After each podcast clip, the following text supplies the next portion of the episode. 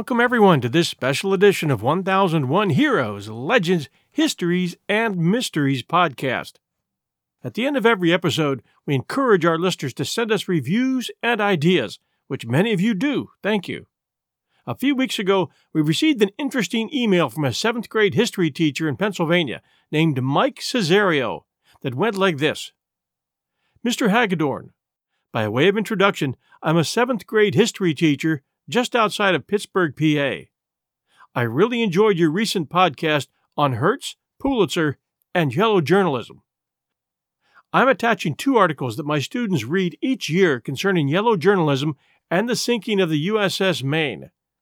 They include the Hearst article you alluded to in your podcast and another, more reasonable one, published by the New York Times. I hope you find them interesting, and thank you for all your hard work researching, writing, and producing your podcast. I look forward to it each week. Best regards, Mike Cesario.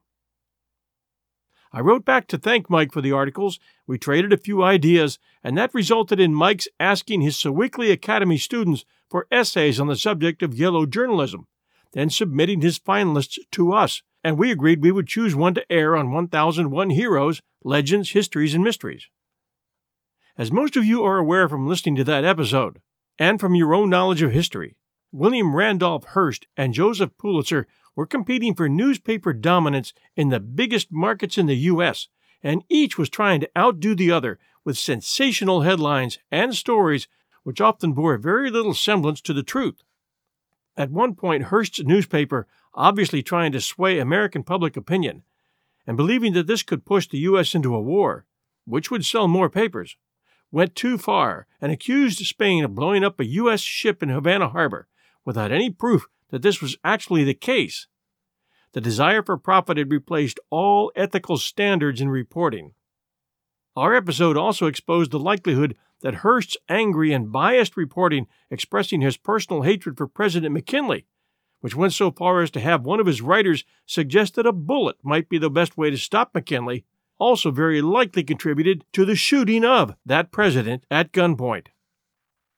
In today's society, we're often left wondering what young adults are thinking when we read and hear news stories telling us that America's youth is not being taught that we can learn from history, or that critical thinking skills are being ignored due to social and political pressure, and that an onslaught of online, print, or broadcast media news has replaced the need for trying to find the truth between both sides of the story. I was curious to know how these seventh grade students would interpret this piece of history and how and if they would apply it to what many believe to be a very divided and biased media today. It would not be an easy essay, I knew, because they would most likely not want to include their own biases and would try to treat the subject with objectivity, which they did. It wasn't easy picking a winner, as they were all good, and each student found a way to express their opinions, all of them using specific examples and timelines that gave each essay a valid argument. They were all brilliant, and we thank each and every student who participated, but especially teacher Mike Cesario for challenging his students to do this. I would have enjoyed picking paragraphs from each one to create a composite. They were that good, but we volunteered to choose one that stood out from the rest. And here's our favorite from Abby Beaujalid, 7th grade U.S. History, Chapter 22 American Imperialism, Yellow Journalism, and the Spanish American War. William Randolph Hearst's use of publishing incorrect or exaggerated information contributed to the start of the Spanish American War. Hearst knew that if he were to twist information to make Spain look like they disliked America, his papers would seem more exciting and influence people to want to read them. This is described as yellow journalism. Americans started to feel angry at Spain and began to ask to declare war against them. In the end, Hearst's papers partially contributed to the declaration of war against Spain on April 21, 1898. While the tragic event of the USS Maine's destruction happened, Hearst thought that if he blamed Spain for this occurrence, people would be infuriated with Spain. In the article published by New York Times on February 17, 1898, entitled Maine's hull will decide, Captain Shuley stated. He had found that with frequent and very careful inspection, fire would sometimes be generated in the coal bunkers. After reading this statement or this article as a whole, one would most likely believe that there was an accident inside the Maine, and the explosion was not the fault of Spain. However, the article from Hearst's Publishing Company published on the same day, entitled Destruction of the Warship Maine was the Work of an Enemy, stated The Spaniards, it is believed, arranged to have the Maine anchored over one of the harbor mines. After reading this article, one would most definitely believe that the sinking of the Maine was Spain's doing, and just by the title, more people would be interested in Hearst's paper.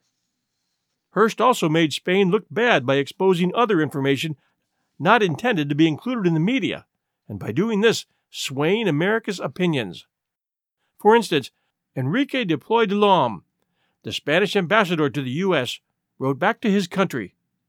It once more shows what McKinley is weak and a bidder for the admiration of the crowd, besides being a would be politician who tries to leave a door open behind himself while keeping on good terms with the jingoes of his party. This enraged the American people for insulting their leader, and this made them, once again, very mad with Spain.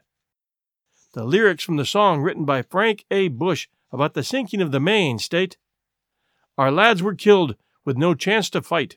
The foul deed was done by treacherous Spain. This shows that what Hearst published affected the opinions of many American people and led them to believe that the destruction of the Maine was done by Spain.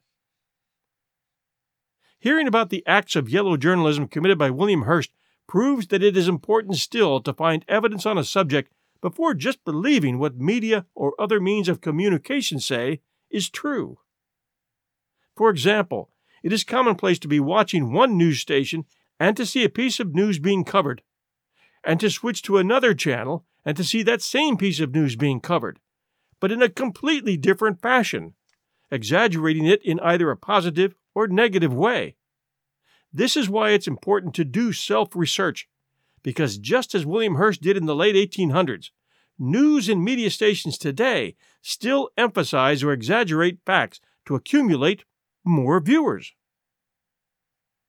Also, recently, many statements about border control and border control statistics are being made, some without evidence.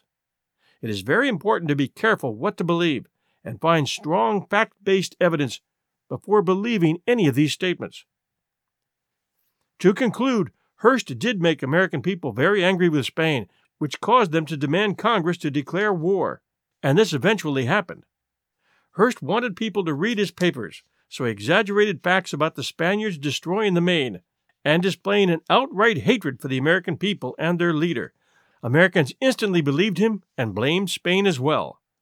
It is still essential to find evidence and facts today because many forms of media and news stations still exaggerate information for the purpose of gaining viewership or swaying opinions. In review, I think Miss Beaujolais did a good job presenting and supporting her thesis, then underpinning the story with the need to employ critical thinking and get the facts from reliable sources when it is possible to do so. All of the essay writers need to be praised for their efforts. If the students in Mr. Cesario's history class at Sewickley Academy are representative of the next generation to reach college, there may be hope for this country yet. Thanks to all of you for participating. And thanks for getting in touch with 1001 Heroes podcast, Mike. You have restored my faith in the next generation.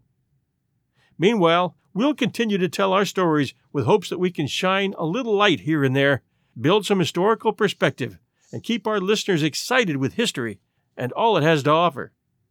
And while you're enjoying 1001 Heroes podcast, be sure to catch our classic short stories at 1001 Classic Short Stories and Tales where we offer great classics from writers like Jack London, H.P. Lovecraft, Edgar Allan Poe, and many others. All of our 1001 network shows come out every Sunday night at 8 p.m. ET, wherever great podcasts are found, and they're all found 24 7, anyone who can access the internet. Thanks for joining us, and we'll be back Sunday night.